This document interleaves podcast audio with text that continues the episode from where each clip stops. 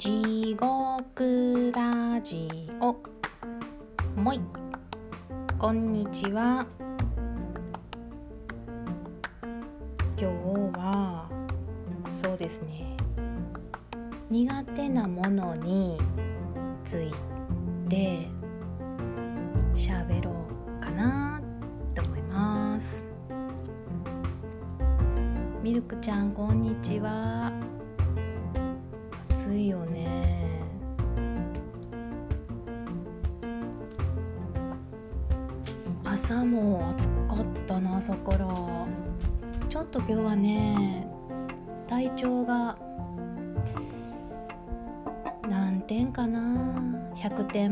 点で20点かな。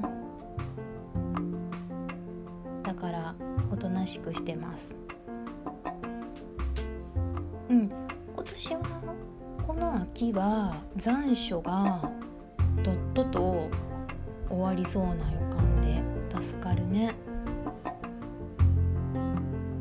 私の中では9月いっぱいはまだ夏あだからもう苦手なものは夏なんですけどっていうのはもうすぐ熱中症になるしあの汗もができるし日傘さすとこう傘さしてる腕ってピンって伸ばさなくてこうくの字にしの字っていうかくの字にするからこの肘の内側に汗もできるんですよね。恥ずかしい。うん夏がもうとにかくもう本当に生命のピンチなので苦手なのはね夏なんですよ、うん、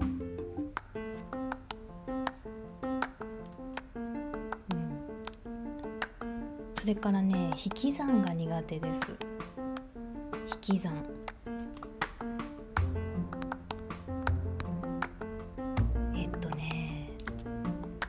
ていうのかな？一番苦手なのはえっと23-8とかえー、っと2桁引く1桁で1の位の数がもうなんていうのすっごいもしょうもない。小学校1年生の冬冬ぐらいに習うのかなこれ。2年生え？2年生で九九だっけ？1年生で引き算の2桁の引き算で1の位が引く引く引か引く引かれる。なんていうのかな。あの23-8 13引く13引く6はだいぶ慣れてきました。13引く8もダメかな。あのえっとだから13引く8ってことは3引く8でえっと3引くえっと10引く8は6じゃなくて5なんですよ。5なんですよじゃないんですけどあのなんて説明したらいいんだろう。もう本当に指を使って数えないと暗算が本当できなくってそういうちょっとしたはい。ナイルさんこんにちは。苦手なものについて。引き算がね本当に苦手な暗算が23-8と13-8とあとはえっとだから19-7だと9から7ってすぐ弾けるじゃないですか。2じゃないですか。すぐ弾けるじゃないですかもないんですけど。ってわかるんですよ。でも13-8ってマイナスが出るじゃないですか。1の位でその暗算がもうとにかく苦手であの本当にパッと計算できないので辛いなと思って何十年も生きてます、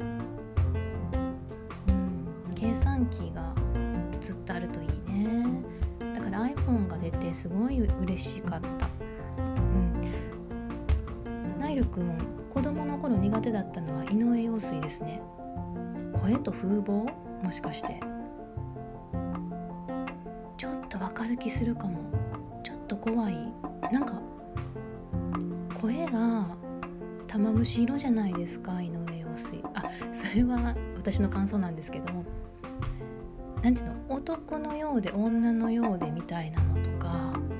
だから私あの人えー、っとててててててえー、っとあきな、えー、中森明菜うん。中森明菜は男の人だと思ってたんですよ。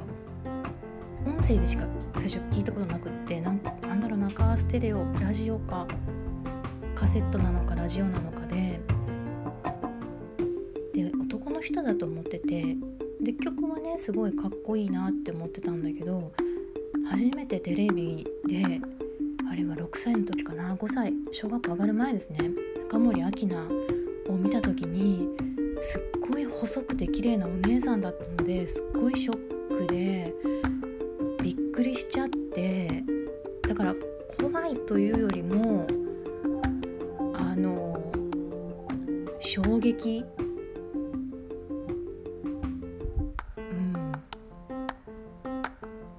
ショックだった。今はねすごい素敵なあのハスキーさかっこいいなって。うん。あナイルくん。親が井上陽水好きで。井上陽水いいもんね。2階の部屋でよく父親が聞いてたんです。なんかねお父さんって1階にいるイメージやね。私一軒家に住んだことないんで1階も2階も知らないんですけど。2階って子供のイメージよね。で子供ながらに2階の部屋から 聞こえてくるあの歌声が。なんか不気味で怖くて大人になって魅力というか良さが分かってきましたね。お兄さんの中森明菜エピソードいいな。ありがとうございます。ちょっと遠くから聞こえてくる井上陽水だからじゃない？ちょっと怖いかも。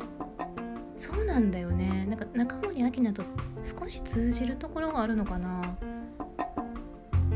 なんか声の低い女の人みたいな井上陽水って、うん、で声がすごく高いわけでもないしでも男の人の声なんだけどなんかこう揺らめきがすごいんですよね。風貌もすごいしね、まあ、今の風貌しか知らんけど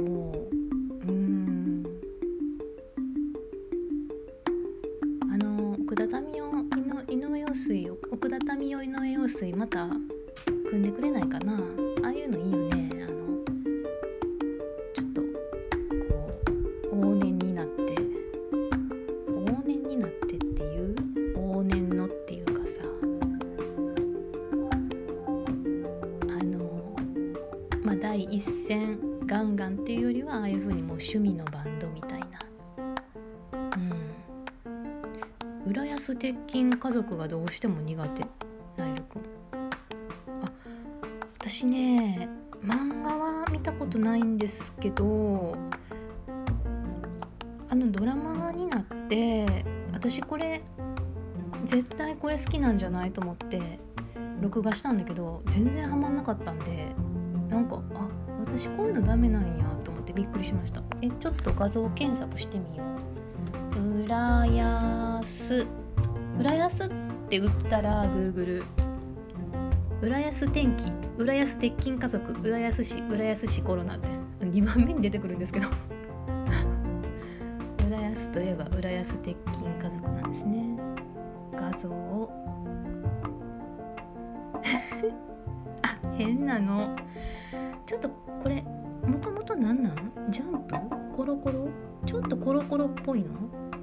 あーなんか変かも。嫌かも。団子っ鼻で目がグリッとしてて。だからあの万画太郎先生までいかない感じだよね。万画太郎までいったら面白いもんね。私なんかジャンプはあのまあ私買ってなくって。で弟が私いるんですけど2歳下の。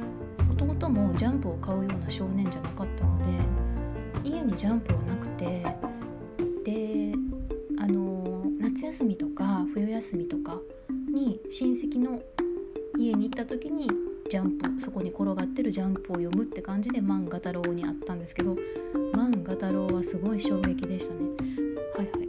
ナイルくん小学生や中学生の頃に浦安鉄筋家族が好きな人がいてクラスや学校で流行ったんですがギャグのノリとかがダメで大人になってもダメでしたね。ちなみにチャンピオン作品です。あそうなチャンピオンなんや。ありがとうございます。そっか。じゃ絵柄だけじゃなくってギャグのノリとかもダメだったんだ。私こういうさ流行ってるやつってさあのあれとかゴールデンカムイとか時々ツイッターとかでこうリツイートされてなんかこうフリーで今ありがたいことに期間限定とか1話目無料みたいな感じで読めたりするじゃないですか。だからあのー、時々普段読まないような漫画もフリーで読む時あのフリーでってあのあれじゃないよ。禁止禁止ってあのだから無断転載とかじゃなくてえー、っとそこの出版社のサービスで見れるやつ1話だけとか。いやどんなんやろうって見てみるっていうね、うん、の時々やって読んでるんだけど浦安鉄筋家族はそういうので出てきたことないな読んだことないな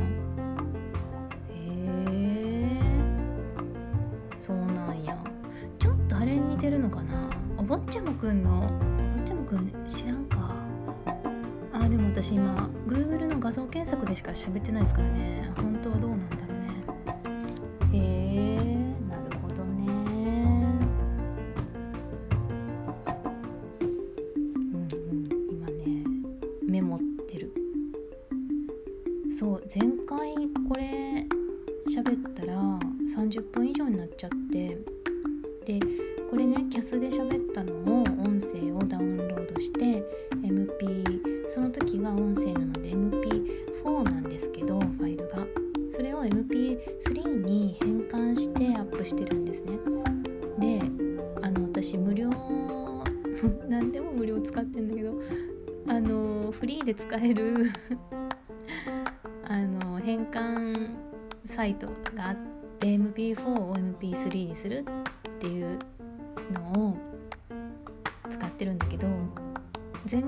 があの容量オーバーしちゃってアップできなかったんですよ。MP3 に変換できなかったので あのあれポッドキャストの方にアップできなかったので今日はもうおとなしく30分で喋り終わろうって思ってます、う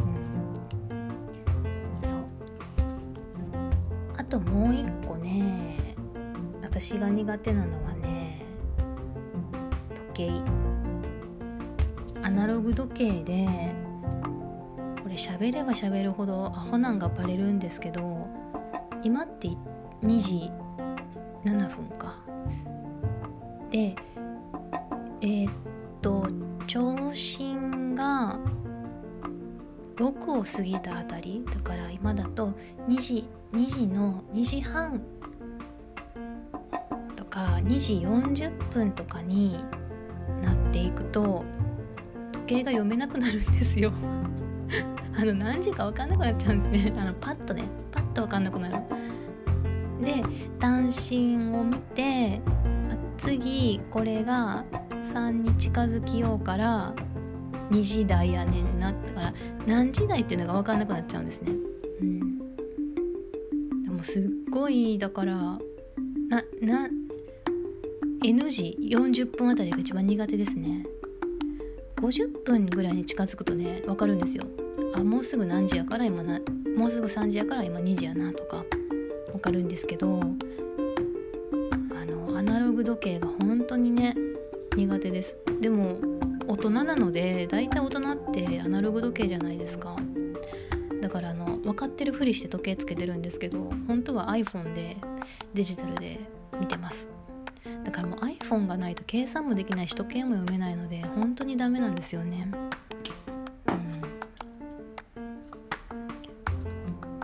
うん、あとはねえー、っとね片瀬里乃みたいな片瀬里乃の脳みたいな感じ。なんていうの？その横だけで構成されてる字とかうん太陽の太陽とかならまだ書けるんですよ。でも人人もギリギリかな。あの曲線が多い感じが書け書きづらくて本当言うとね片瀬里乃の「の」じゃないんですよ。私が書けないのはもっと。なんだろうな。いつもねあこの漢字書けないなと思って書いてなんか辛いから忘れちゃうんでしょうねすぐね。うん曲線みたいなね。はい。あれがね苦手です。あれ今度見つけたらメモしとこう。それでツイッターにアップしてどうやって書いたら綺麗に書けるか聞こう。ナイルくん俺は庭ですね。いつも迷う。うろ覚えなんだよな。庭か。はああの中中がややこしいわね。私もこの前庭みたいな字であれ？書き直したな。順延の円と宮廷の帝あそうだ。宮廷として気がついたら順円の円描いてたんですよね。うん。だ違うと思って。あと信尿もあの四つ辻の辻とかね。の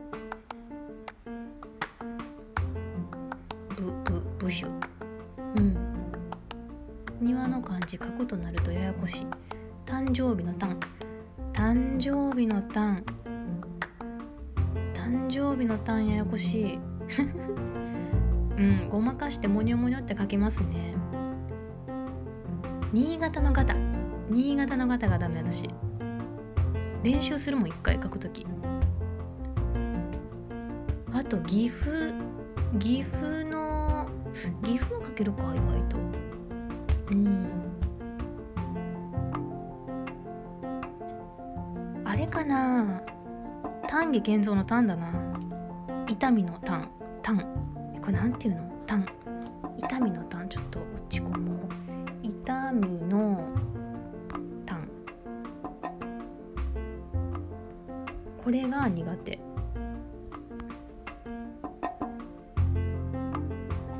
船はかけるのにな。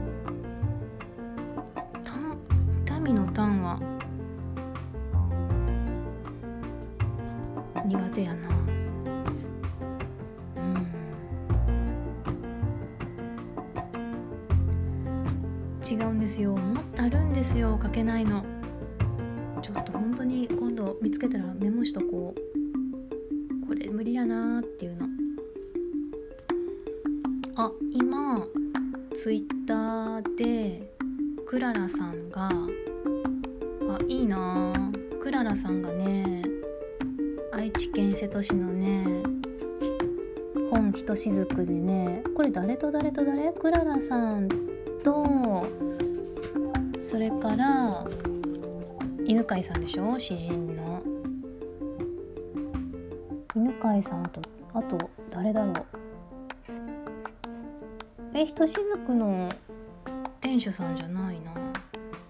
男性だな。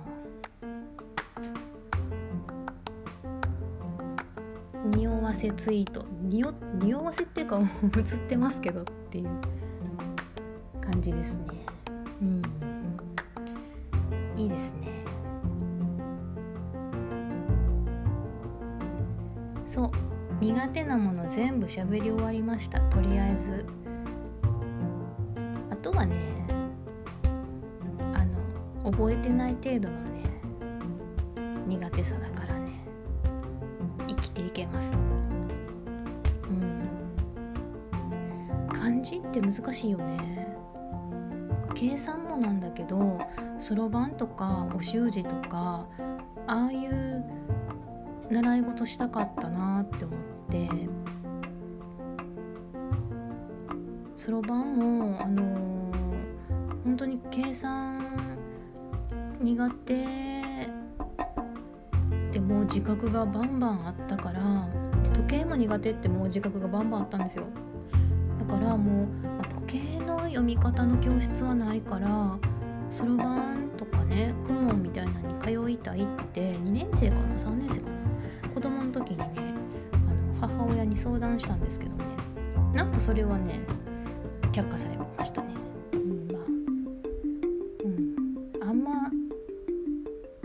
あとはエレクトーン習ったりしてたけど多分、うん、集中力なくてあんま長く続けられなくて習い事。まあかせても入会金もったいないなっていう頭やったんかもしれないですね。うん、お習字とそろばん行きたかったな。ナイルくん楽器弾けたらいいなって思います。あなんかギターとか弾きそうやね。アコギ弾けそうな勝手な。うん。男子はギターやりますよね。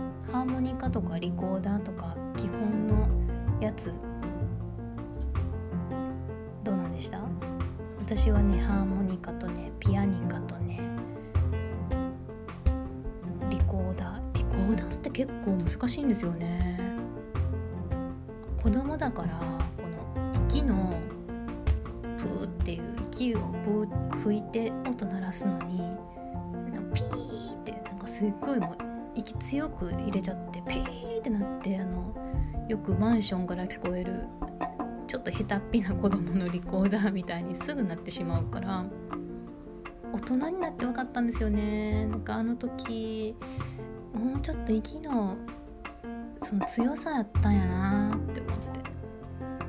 うん。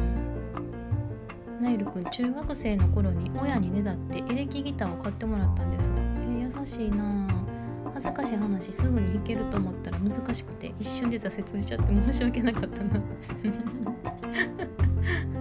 やってみたらねやってみたら難しかったんですねきっと。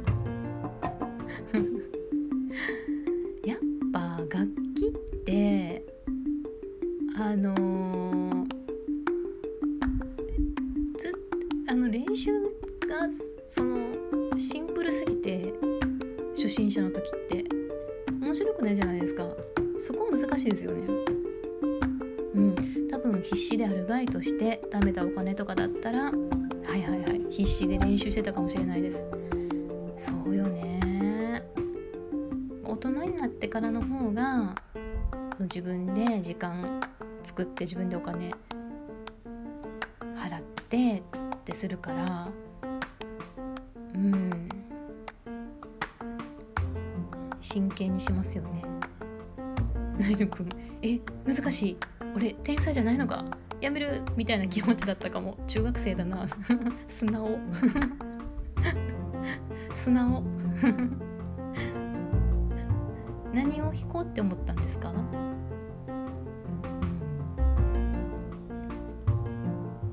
かるな。私もピアノエレクトーンからピアノに変えたんですけどもうすごい自分でセンスないって思っててピアノ弾きながら。わかるんですよね。弾きながら寝ちゃうんだもんね。自分でね。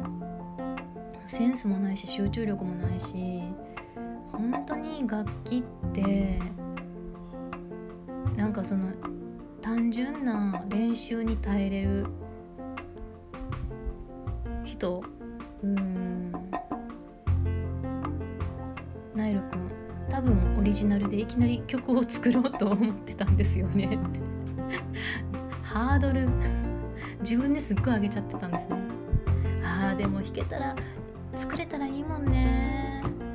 そうなんだよな。うん。やっぱちっちゃいちっちゃいゴール作んないとああいうのって続けられないもんね。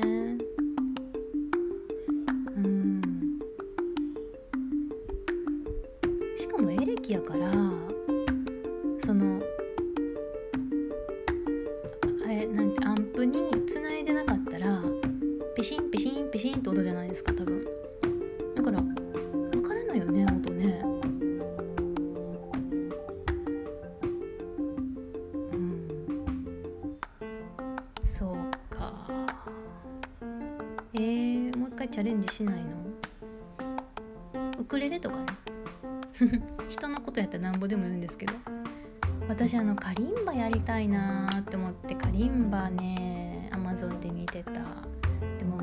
飽きてその辺に転がしそうやなって思ったからすぐ買わない。うん。あの物選ばなかったら数千円じゃないですか、うん、だから買えちゃうと思うんだけど。うん。うんうんうんうん。ナイルくんコンガみたいな？打楽器には興味あるかも。うん太鼓いいですね。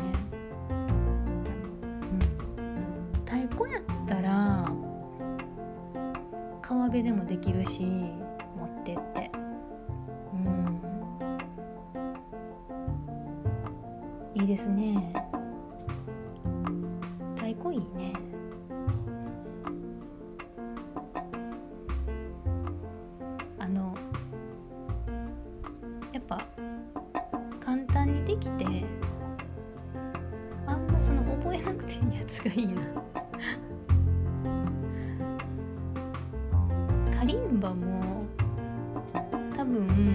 ないといけないんです。よ覚えろよって話なんですけど。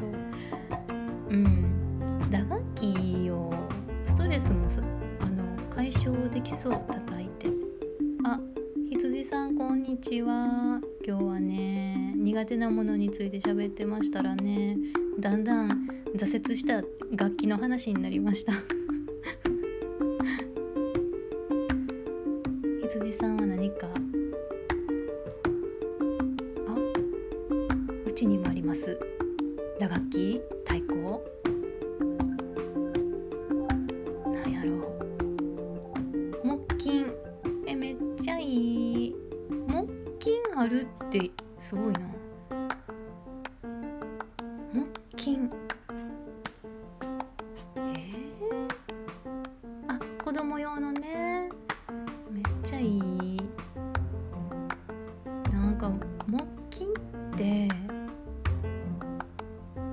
ビジュアルいいですよね。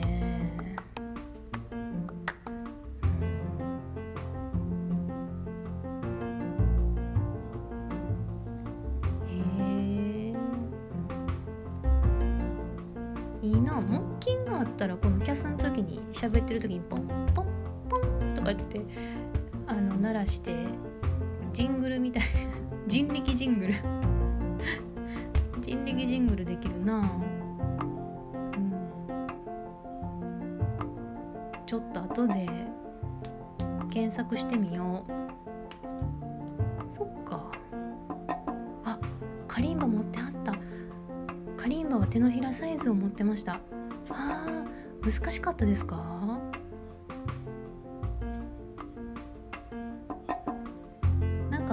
ですよね。真ん中から左右にドレミがピアノみたいなんだけど左右に広がっていくんですよね両端に。あ簡単なんや。そうなんや。へええ買おうかな。突然。あそろそろお時間が近づいてきました。聞きに来てくださってありがとうございました。とやっぱりカリンバを検索してみようって思います。あ加藤さんもうもう終わるよ。ありがとうございます。それではまた。さようなら。